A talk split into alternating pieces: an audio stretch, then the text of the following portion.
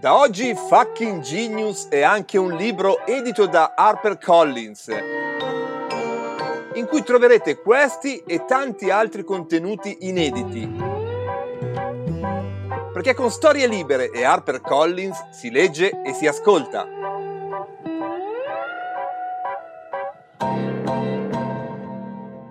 Storie Libere presenta Molte delle biografie che abbiamo raccontato e che racconteremo in questa serie di podcast sono dedicate a personaggi noti, anzi stranoti. Albert Einstein, Steve Jobs, Leonardo da Vinci, Thomas Alva Edison. Anche se forse non conoscete per filo e per segno tutte le loro biografie e le loro opere, e per questo siamo qui noi, sapete di sicuro perché ci permettiamo di chiamarli fottuti geni e perché affermiamo con forza che la loro opera ha rivoluzionato la storia della cultura umana. Possiamo considerare il personaggio di cui stiamo per raccontare la storia come una vera e propria icona dei nostri tempi. Un uomo che ha saputo cambiare la nostra storia, anzi, come direbbe lui, un uomo capace di ammaccare la nostra storia, di ammaccare l'intero universo. Questo è un personaggio che può essere iscritto a pieno titolo nella mitologia contemporanea e popolare, insieme a nomi altisonanti come i Beatles, Marilyn Monroe, Muhammad Ali o Pablo Picasso. Il suo viso ormai è una vera e propria icona. La sua storia è di ispirazione per moltissimi Homo sapiens che vogliono fare business e aprire nuovi mercati nel mondo della tecnologia e del digitale. Insomma, lo avete capito, il fottuto genio che scopriamo in questa puntata è Steve Jobs.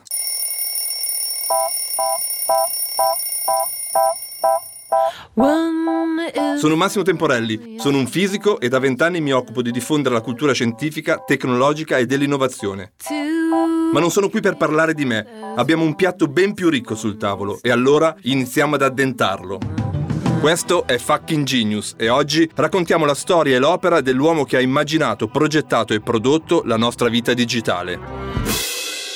Steve Jobs è stato più di un tecnico, più di un imprenditore, più di un uomo capace di conquistare i mercati di tutto il mondo. Da molti è considerato una specie di guru, una speciale e magica amalgama di business, spiritualità, visione e lungimiranza.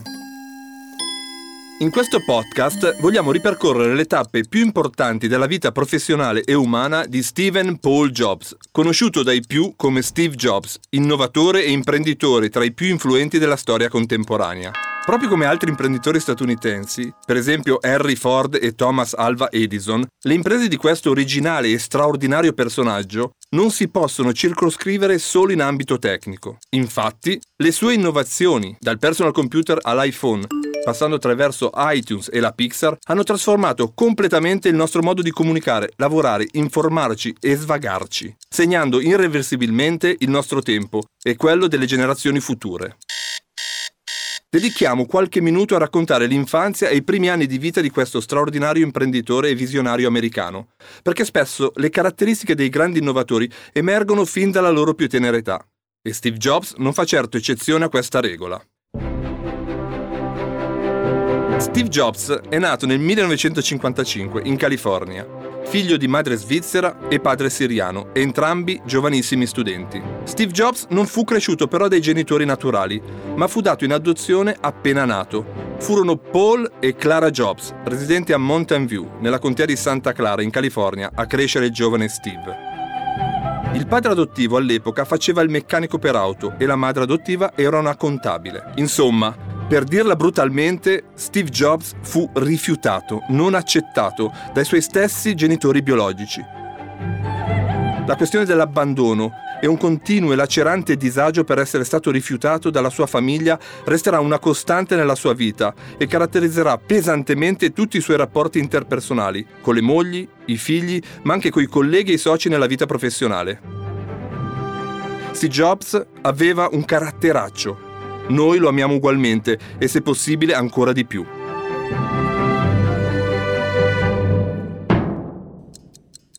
Nel 1972 Jobs si diplomò all'Istituto Homestead di Cupertino, in California, e si iscrisse al Reed College di Portland, in Oregon, ma abbandonò l'università dopo appena un semestre per tornare a casa dai genitori.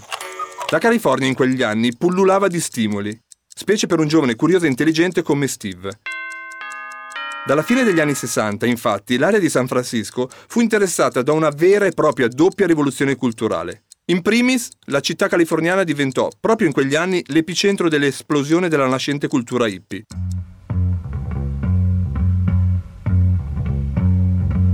Un movimento giovanile che miscelava vertiginosamente musica, droghe psichedeliche, libertà sessuale, creatività e impegno politico. Parallelamente a questa si stava formando nella stessa area, nota oggi come Silicon Valley, una nuova cultura tecnologica, altrettanto rivoluzionaria, che mirava a diffondere le conoscenze informatiche a tutti gli strati sociali, ripudiando i monopoli delle grandi multinazionali informatiche come IBM o Sun Microsystem e gettando le basi per la nascita dell'era dei microprocessori, del personal computer e dell'informatica popolare. Steve Jobs è cresciuto e si è formato proprio in questo crocevia di culture rivoluzionarie e anticonformiste, riuscendo a fonderle in modo del tutto originale, portando uno spirito hippie nel mondo dell'informatica, del prodotto e del business. In quegli anni vi era un mito irresistibile per un ragazzo americano come Steve Jobs, l'India. Jobs non si sottrasse a questo richiamo Conclusa la breve esperienza universitaria, iniziò a lavorare in una comune e a frequentare i club e gli appassionati di informatica, iniziando ad amalgamare i due ingredienti di cui avrebbe vissuto, la tecnologia e una filosofia di vita basata sulla spiritualità, la centralità dell'uomo e le sue visioni.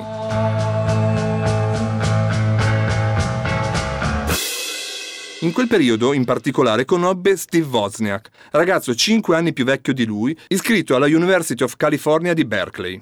Wozniak era un vero e proprio mago dell'informatica e con un saldatore in mano e la programmazione era solito progettare e produrre geniali diavolerie elettroniche e informatiche. Steve Jobs era sempre stato affascinato dalla tecnica. Con il padre adottivo, quando ancora era giovanissimo, aveva allestito un tavolo da meccanico e insieme si erano avventurati nell'affascinante foresta degli ingranaggi, delle coppie coniche e dei giunti cardanici. Quando aveva solo 13 anni, iniziò ad innamorarsi dell'elettronica e un'estate alzò il telefono e chiamò addirittura Bill Hewlett, fondatore di HP, chiedendogli di poter lavorare per la sua azienda e costruire un oscilloscopio. Ma i suoi interessi erano molteplici e in quei mesi il richiamo dell'India era ancora troppo forte, più forte dello stesso richiamo dell'informatica. Steve Jobs anche grazie alla complicità di Wozniak, riuscì a farsi assumere alla mitica Atari nel 1973. Secondo le testimonianze della fidanzata dell'epoca, Krisan Brennan, Steve Jobs viveva in quei mesi una vita semplice. Lavorava in Atari e viveva in una specie di capanno Los Gatos. Faceva di tutto per risparmiare soldi per il suo viaggio in India. Il suo tempo libero lo passava leggendo il libro Be Here Now ascoltando musica indiana, meditando e mangiando frutta. Grazie a questi sacrifici, finalmente partì per l'India a metà del 1974 con due amici. L'obiettivo del viaggio era visitare Nim Karoli Baba, un vero e proprio guru indiano, in cerca di illuminazione spirituale. Ma quando i tre amici arrivarono all'ashram di Nim Karoli, questo era deserto. Il guru era morto nel settembre del 1973. Nonostante ciò, i tre amici restarono comunque in India per sette mesi, girando l'intero paese e godendosi a pieno tutte le esperienze che la cultura orientale sapeva offrire a un gruppo di affamati e curiosi ragazzi americani. Nella primavera del 1974, Jobs lasciò l'India e tornò negli Stati Uniti il viaggio aveva cambiato completamente il suo aspetto. Ve lo immaginate l'uomo dell'iPad, l'uomo della New Economy? Ve lo immaginate girare per le strade della Silicon Valley a piedi scalzi, completamente rasato e con una tunica arancio? Durante questo periodo Jobs sperimentò sostanze stupefacenti e psichedeliche. Un giorno avrebbe detto, l'LSD è stata una delle due o tre esperienze più importanti che ho fatto nella mia vita. Il suo tempo libero lo trascorreva a meditare e a raccogliere mele in una comune in Oregon. Parallelamente tornò a lavorare in Atari, attratto come sempre dal silicio, dai circuiti e dall'informatica.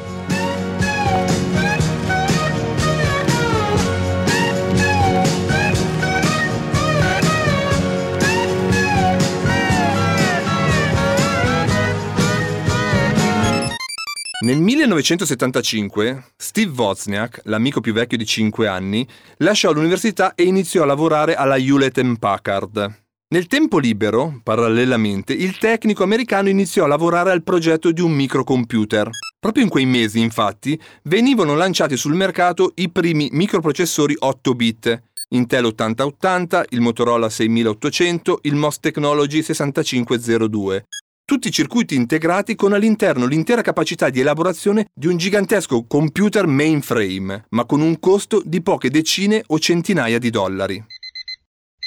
Il progetto di Wozniak, al pari di molti altri che i suoi amici e appassionati informatici facevano in quegli anni, era semplicemente un hobby. Infatti, non aveva alcuna ambizione commerciale. Con spirito di condivisione e confronto, Wozniak presentò la sua macchina ad una serata dell'Homebrew Computer Club di Palo Alto, un club di appassionati di elettronica informatica che si riuniva per condividere conoscenze tecniche e per discutere delle problematiche riscontrate nello sviluppo dei vari progetti. A quella serata, però, era presente anche Steve Jobs, che, appena vide il microcomputer di Wozniak, capì la potenzialità di quell'oggetto e il mercato che avrebbe potuto soddisfare. Quanti appassionati e hobbisti avrebbero voluto la propria macchina per programmare? Così convinse l'amico ad iniziare un'avventura imprenditoriale e fondare un'azienda che, almeno secondo Jobs, sarebbe diventata proprio come HP e Atari, diffondendo microcomputer nel mondo degli hobbisti e degli appassionati. Steve Jobs era eccitato, Wozniak titubante e spaventato. Ma Steve aveva già imparato a piegare la volontà degli altri e così, qualche mese dopo, il 1 aprile del 1976, venne fondata la Apple Computer. Per farlo, Steve Jobs sarà costretto a vendere il suo amato furgone Volkswagen, il più alto simbolo del movimento hippie californiano. L'altro socio, Steve Wozniak, venderà invece la sua calcolatrice HP65. Insieme raccoglieranno poco più di 1000 dollari, il capitale sociale con cui fu fondata la Apple Computer. Per un amante della frutta come Steve Jobs, la mela non poteva che essere il nome perfetto per la sua azienda. E poi c'era il riferimento a Newton e alla sua illuminazione, e infatti il primo logo dell'azienda non era la mela morsicata di cui tutti conosciamo la forma, ma la raffigurazione, piuttosto barocca, di una mela mentre cade sulla testa dello scienziato della gravitazione. Così come il logo, anche la prima sede dell'azienda era un po' naif, anche se tipico nella cultura delle giovani aziende o start-up nate in Silicon Valley. Infatti, i due Steve si insediarono nel garage dei genitori di Jobs, a Los Altos, e da lì partì la loro incredibile avventura imprenditoriale.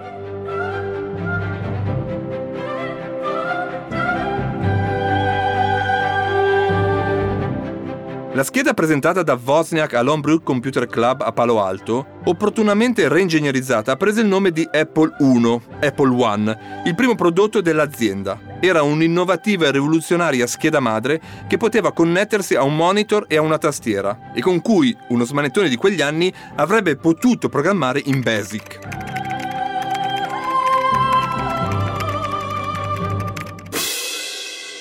Soffermiamoci un attimo su questo prodotto non si legge ancora l'ossessione di Steve Jobs per il design, per il packaging e per la user experience, temi che diventeranno centrali nella vita dell'imprenditore americano e nella filosofia dei suoi prodotti.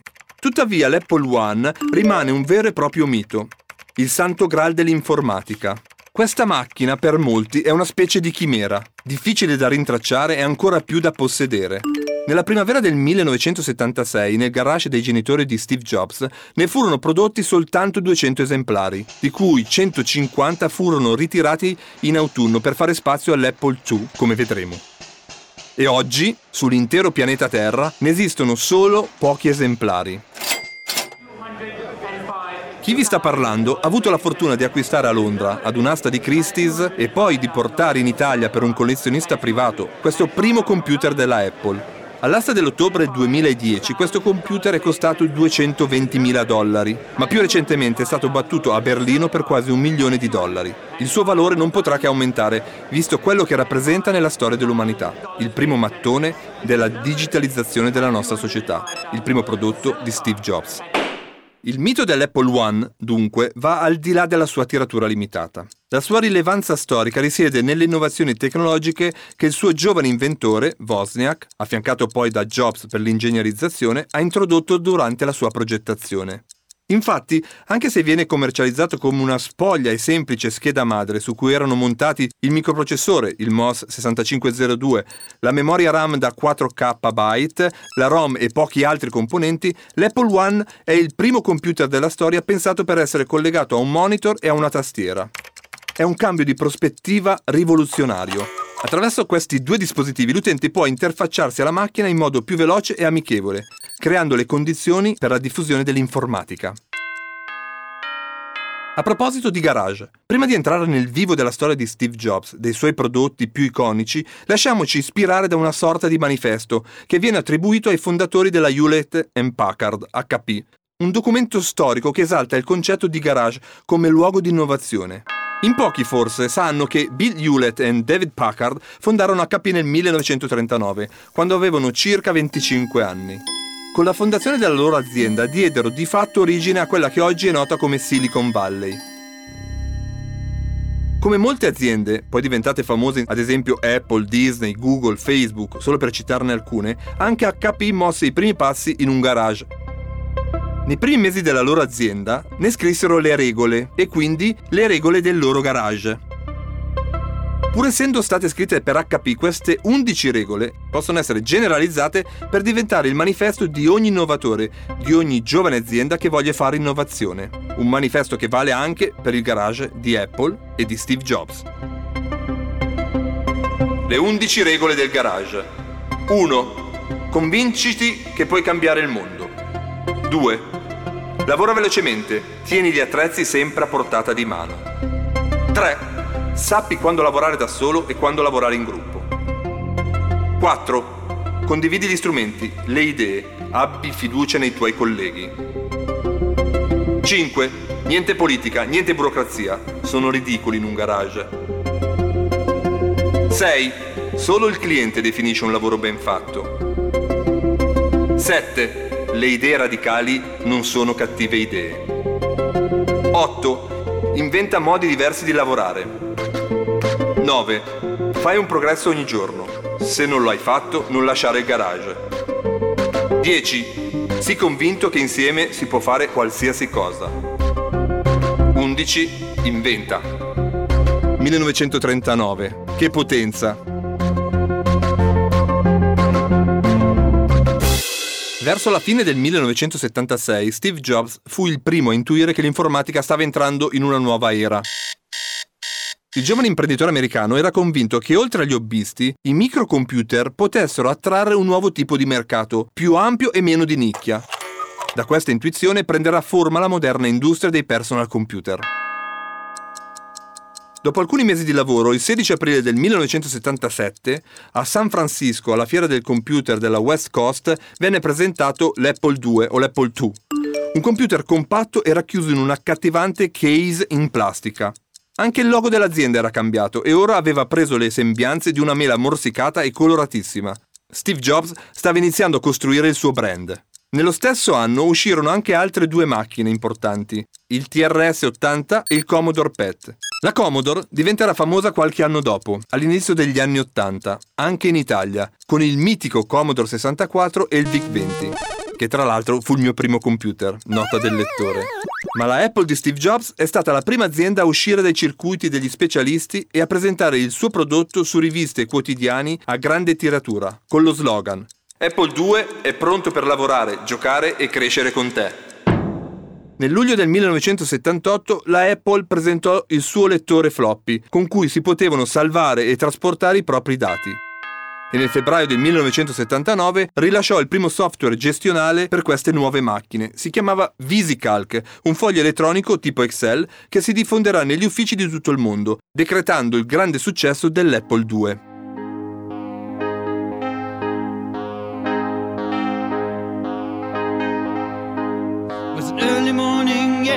L'Apple II è stato il primo vero prodotto dell'azienda di Jobs. Già dal lancio di questa macchina si legge la visione dell'imprenditore americano. Un prodotto per tutti, facile da usare, un packaging accattivante e un vero e proprio ecosistema fatto di altri hardware e molti software. Pochi imprenditori sono disposti a sacrificare il proprio prodotto, l'Apple 1 ancora disponibile in magazzino, cannibalizzandolo a favore di una nuova release, migliore per il mercato. Grazie a scelte audaci come queste, Steve Jobs è diventato uno dei più grandi imprenditori dell'epoca contemporanea e forse di tutti i tempi. Bastano due dati a confermarlo. Quando la Apple fu quotata in borsa nel 1980, produsse più ricchezza di quanta ne avesse generata il colosso Ford negli anni 50. 2. La Apple, partita da un capitale di circa 1000 dollari nel 1976, nel 2010 ha fatturato 110 miliardi di dollari, ottenendo un tasso di penetrazione dei suoi prodotti tra i più alti dell'intera storia della tecnologia. È sorprendente scoprire però come questi risultati economici strabilianti non nascano da meticolosi business plan, ma prendano vita da una filosofia creativa e passionale che Steve Jobs riassumeva così. Non si deve fondare un'azienda con l'obiettivo di diventare ricchi.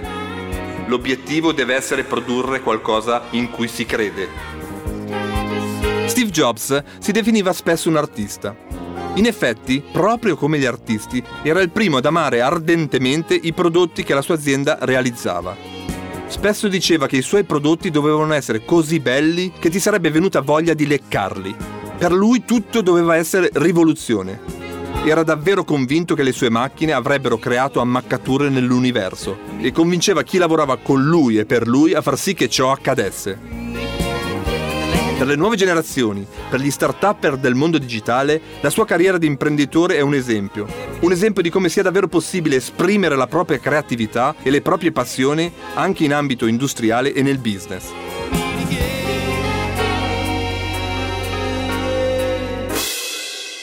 Dopo qualche anno dalla fondazione, alla fine degli anni 70, la Apple era un'azienda ancora giovane ma ormai solida.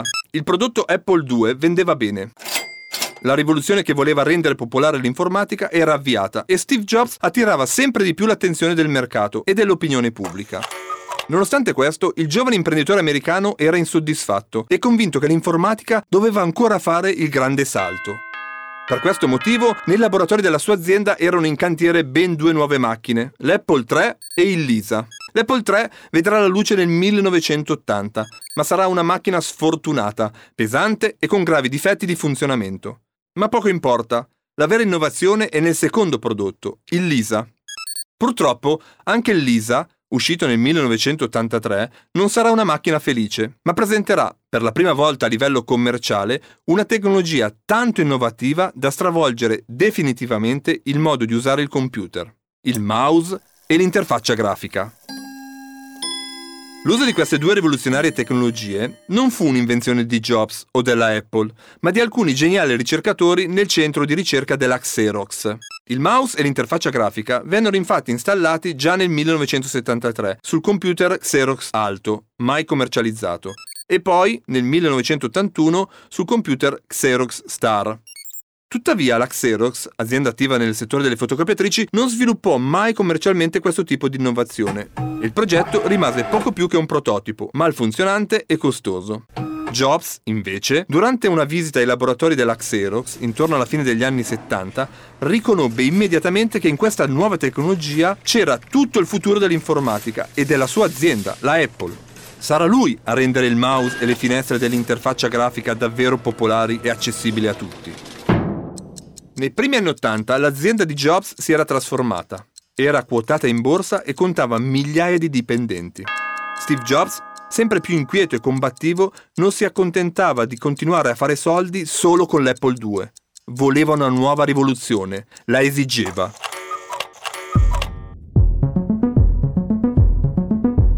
Il consiglio di amministrazione lo emarginò e gli tolse il progetto dell'ISA, relegandolo alla direzione di quello che allora sembrava un progetto minore, il Macintosh. Con la rabbia e l'entusiasmo di un giovane rivoluzionario, Jobs si rimboccò le maniche e stimolò il gruppo di giovanissimi progettisti, che lui chiamava pirati, a produrre una macchina di folle bellezza, che avrebbe cambiato per sempre il mondo dell'informatica e non solo. Il Macintosh, presentato all'inizio del 1984, è considerato il capostipite della popolare famiglia ancora oggi in commercio e conosciuta con il nome di Mac. Già in questo primo modello, lanciato con una campagna pubblicitaria firmata addirittura dal regista Ridley Scott, è presente tutta la filosofia dei futuri modelli Mac. Grande attenzione al design con l'eliminazione degli elementi superflui, sistemi operativi efficienti e grande potenza di elaborazione. Come Lisa, infine, il Macintosh si avvaleva di un sistema operativo a finestre e puntatori da utilizzare con il mouse, scelta che lo rendeva facile da usare e adatto davvero a tutti. Purtroppo, però, il Mac non vendeva quanto avrebbe dovuto e Steve Jobs iniziò una lotta con il CDA e con l'amministratore delegato di Apple, John Sculley. Steve mi disse che il Macintosh stava fallendo ed era colpa mia, perché avevo stabilito un prezzo troppo alto e mi chiese di trasferire le risorse finanziarie per il marketing dall'Apple 2 al Macintosh. Sculley era contrario all'idea e così lasciò che fosse il consiglio di amministrazione a prendere una decisione. Il consiglio si schierò dalla parte dell'amministratore delegato e alla fine a Jobs non restò altro da fare che abbandonare la sua creatura e si licenziò. L'azienda sembra aver adottato una posizione ostile nei miei confronti. Di conseguenza ritengo di dover reiterare le mie dimissioni, insistendo affinché vengano accettate. La recente riorganizzazione mi ha lasciato senza una mansione e senza un regolare accesso ai rapporti direzionali. Io ho solo 30 anni e voglio continuare a collaborare e a realizzare degli obiettivi. Dopo tutto quello che abbiamo costruito insieme, spero che la separazione sia tanto amichevole quanto dignitosa. Stephen Paul Jobs Uscito dalla Apple, che però, come di una donna di cui si è ancora innamorati, non lasciò mai mentalmente, Steve Jobs concentrò subito le proprie energie in due nuove aziende, la Next e la Pixar. L'idea della Next gli era balenata nell'agosto del 1985, mentre parlava col premio Nobel Paul Berg. Lo scienziato gli stava spiegando quante difficoltà si dovevano affrontare nel condurre in laboratorio esperimenti nel campo della biochimica, quando Jobs intervenne dicendo perché non simulare gli esperimenti al computer? Proprio intorno a quell'idea prese corpo la Next, un'azienda orientata a soddisfare i bisogni di chi doveva elaborare una grande quantità di dati in modo professionale. In Next, Jobs voleva produrre un nuovo concetto di computer. Sarebbe stato bello come il Macintosh, ma potente come una workstation. Il logo, la forma, i materiali, la scheda madre, perfino le viti, ogni cosa doveva essere nelle macchine Next di qualità superiore. Quando il 12 ottobre del 1988 fu presentato il primo prodotto Next, Next Cube, con il sistema operativo Next Step, Jobs entrò in scena come un mago, dicendo ai giornalisti questo è il momento di presentare una nuova architettura destinata a cambiare il volto dell'informatica. In effetti, la macchina presentata era perfetta, di forma cubica, con un ottimo sistema operativo e applicazioni all'avanguardia. Tuttavia le macchine Next non raggiunsero mai un grande successo commerciale. Costavano troppo ed erano poco compatibili con il resto del panorama informatico. Nonostante questo, le tecnologie sviluppate in Next sono state utili a Steve Jobs per rientrare in Apple e ancora oggi sono alla base di molti dispositivi della casa di Cupertino. Ma questo lo vedremo più avanti. Importante nota storica. Il Next Cube fu il computer dove il ricercatore del CERN, Tim Berners-Lee, inventò il web nel 1993. Solo per questo fatto, questa macchina e il contributo di Steve Jobs alla storia dell'informatica è eclatante.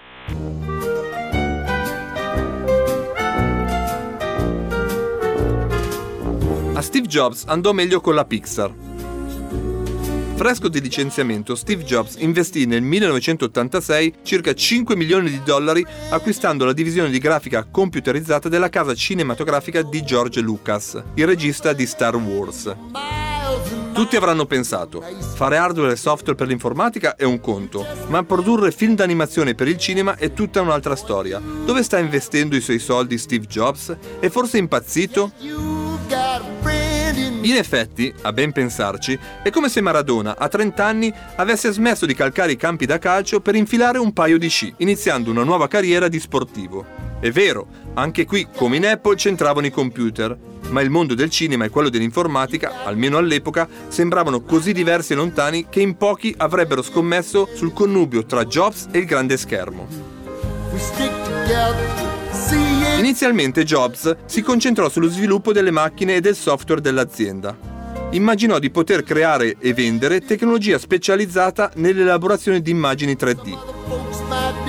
Lentamente però, sedotto da quell'affascinante incontro tra arte e tecnologia che solo la grafica computerizzata sa offrire, si rese conto che la vera originalità della sua nuova azienda, rinominata Pixar, stava proprio nell'animazione e nei cartoni animati. Grazie ai contributi artistici e tecnici del geniale regista John Lasseter, di cui Jobs diventerà grande amico, nel decennio tra il 1986 e il 1995 Jobs investirà grandi risorse capitali, ottenendo un primo risultato già nel 1988, quando con il cortometraggio Teen Toy arrivò addirittura al premio Oscar. A questo seguì un grande secondo film, nel 1995, il primo lungometraggio della storia completamente computerizzato, Toy Story. Un successo enorme che rese la Pixar celebre in tutto il mondo.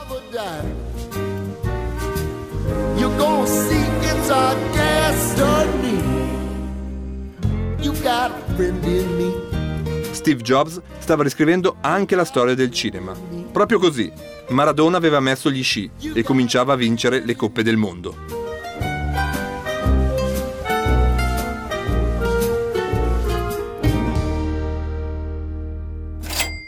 Se la Next era stato un risultato fallimentare dal punto di vista del commercio, fu invece la chiave di volta per poter riportare Steve Jobs dentro la Apple. Infatti, l'imprenditore americano nel 1995 riuscì a rientrare nell'azienda che aveva fondato vendendo l'ottimo sistema operativo del suo Next alla Apple, che in quegli anni ne aveva uno scadente. Nell'operazione con grande abilità, Jobs tornò a capo della sua amata azienda. Davvero un colpo da maestro. Anche se la situazione in Apple non era semplice e forse i manager di Cupertino lasciarono fare tutte le macchinazioni a Jobs nella speranza che le sue visioni e il suo talento salvassero l'azienda. Infatti, quando Steve Jobs tornò in Apple nel 1996, l'azienda che aveva fondato vent'anni prima era sull'orlo del fallimento. Troppi prodotti e poche idee.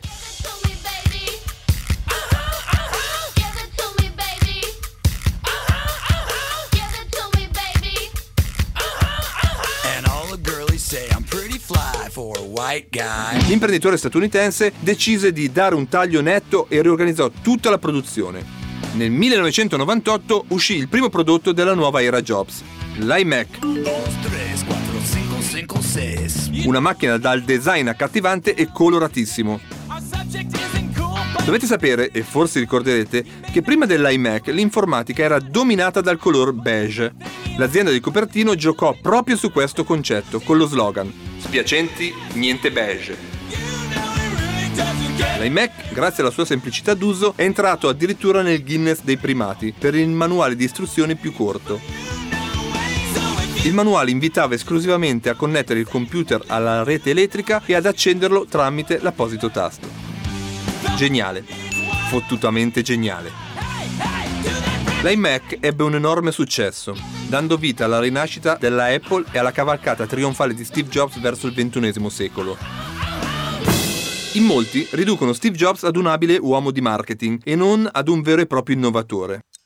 Forse non era un tecnico, ma tutte le volte che negli ultimi 40 anni un'innovazione si faceva largo tra le persone, lui era lì a progettarla e a venderla. Sicuramente sapeva fare storytelling e rafforzare il suo brand e quello delle aziende per cui lavorava. La campagna Think Different fu forse la campagna più riuscita in questo senso. In un video dove apparivano i più grandi personaggi della storia come Albert Einstein, Bob Dylan, Muhammad Ali, Maria Callas, Mahatma Gandhi, Alfred Hitchcock, si poteva ascoltare una voce fuori campo che esaltava la visione laterale, la lungimiranza e l'innovazione. Chi nella vita era solo un minimo creativo non poteva che emozionarsi e associare quell'emozione al brand della mela morsicata. La versione italiana era recitata addirittura dal premio Nobel Dario Fo. Questo film lo dedichiamo ai folli, agli anticonformisti, ai ribelli, ai piantagrani, a tutti coloro che vedono le cose in modo diverso. Costoro non amano le regole, specie i regolamenti, e non hanno alcun rispetto per lo status quo. Potete citarli, essere in disaccordo con loro. Potete glorificarli o denigrarli, ma l'unica cosa che non potrete mai fare è ignorarli perché riescono a cambiare le cose, perché fanno progredire l'umanità. E mentre qualcuno potrebbe definirli folli, noi ne vediamo il genio. Perché solo coloro che sono abbastanza folli da pensare di poter cambiare il mondo lo cambiano davvero. Il vero colpo da maestro Jobs lo ottenne con un'altra tecnologia, proprio all'inizio del nuovo secolo. Nell'autunno del 2001 spedì una lettera ai giornalisti della Silicon Valley per invitarli alla presentazione di un nuovo prodotto. In fondo all'invito compariva un misterioso messaggio. Hint, it's not a Mac. Indizio, non è un Mac. Che ci volete fare? Steve Jobs era un vero mago nel creare le aspettative nel mercato e naturalmente poi nel mantenere le promesse che quelle aspettative producevano. Così, quando il 23 ottobre del 2001 Steve Jobs, dopo circa 25 minuti di chiacchierata sul mercato musicale, tirò fuori dalla tasca dei suoi jeans l'iPod, il pubblico rimase sbigottito. Era un riproduttore musicale con le misure di un mazzo di carte, elegantissimo e facilissimo da usare. E soprattutto permetteva di salvare mille brani musicali. Mille brani musicali. Il successo fu enorme e in poco tempo gli iPod si diffusero a milioni e poi a centinaia di milioni in tutto il mondo, diventando lo standard de facto tra i lettori MP3 e portando un traffico enorme e grandi business anche alla piattaforma iTunes. La stessa parola podcast con cui noi ci facciamo belli deriva proprio da questo device, dall'iPod. E siamo giunti alla storia più recente, quella che molti di voi avranno vissuto direttamente e di cui abbiamo tutti fresca memoria. Infatti la rivoluzione della I, partita con l'iMac rafforzata con iTunes e iPod, rivoluzione secondo cui la connettività e internet sarebbero diventati protagonisti, venne esaltata nel gennaio del 2007, quando Steve Jobs presentò l'iPhone. Macchina fotografica, riproduttore MP3, telefono, agenda, internet navigator, tutto in un oggetto, facile da usare e compatto, da tenere in tasca.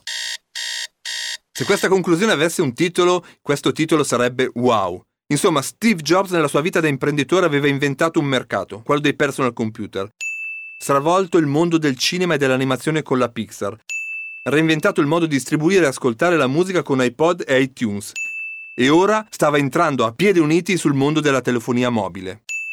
Come sappiamo, con l'iPhone Steve Jobs fece una vera e propria rivoluzione, non solo umiliando competitor importanti e della storia decennale o secolare come Nokia e Motorola, ma prendo soprattutto una nuova economia, quella nota con il nome di App Economy. Airbnb, Deliveroo, Google Maps, WhatsApp, il car sharing, Facebook non esisterebbero e non prospererebbero se Steve Jobs non avesse inventato e commercializzato questo incredibile device. Nel gennaio del 2010, infine, qualche mese prima di lasciare l'azienda per motivi di salute, Steve Jobs ha avuto il tempo di lanciare la sua ultima intuizione, l'iPad anch'esso un prodotto Apple nato sotto il segno dell'AI, un tablet che promette di rivoluzionare il mondo dell'editoria e del giornalismo e il modo di accedere al web. Quante innovazioni in una sola vita, una vita breve, durata solo 55 anni. E la domanda è lecita, e sono in molti a farsela. Quante cose ci avrebbe regalato ancora Steve Jobs in questi anni? Negli anni della quarta rivoluzione industriale, delle intelligenze artificiali, dell'IoT e dei big data? Steve Jobs è morto il 5 ottobre del 2011, dopo un lungo periodo di malattia. Pochi secondi prima di emettere l'ultimo respiro, sembra che abbia detto Wow, wow, wow. Questo almeno è quello che ha comunicato la sorella, Mona Simpson, poche ore dopo la sua morte. Non sappiamo se questo sia vero ma siamo disposti a crederci, perché questo suo ultimo gesto, queste sue presunte ultime parole assomigliano così tanto al messaggio che questo incredibile Homo sapiens, questo fottuto genio, ha depositato e scolpito nella nostra cultura per sempre. E per concludere, salutiamo Steve Jobs con una delle sue frasi più famose, proferita nel 2005 ai neolaureati dell'Università di Stanford. Questa frase racchiude l'essenza della sua eredità culturale, come innovatore e imprenditore. Il vostro tempo è limitato, quindi non sprecatelo vivendo la vita di qualcun altro, perché solo coloro che sono abbastanza folli da pensare di poter cambiare il mondo, alla fine lo cambiano davvero. Stay hungry, stay foolish. And I have always wished that for myself. Stay hungry, stay foolish. Ci manchi, Steve. Eccoci, siamo alla fine. Non ci resta che urlare Viva fucking Genius, la rivoluzione della specie. Io sono Massimo Temporelli e vi aspetto per la storia del prossimo fottutissimo genio. Una produzione storielibere.fm di Gianandrea Cerone e Rossana De Michele. Coordinamento editoriale Guido Guenci. Post produzione audio era zero.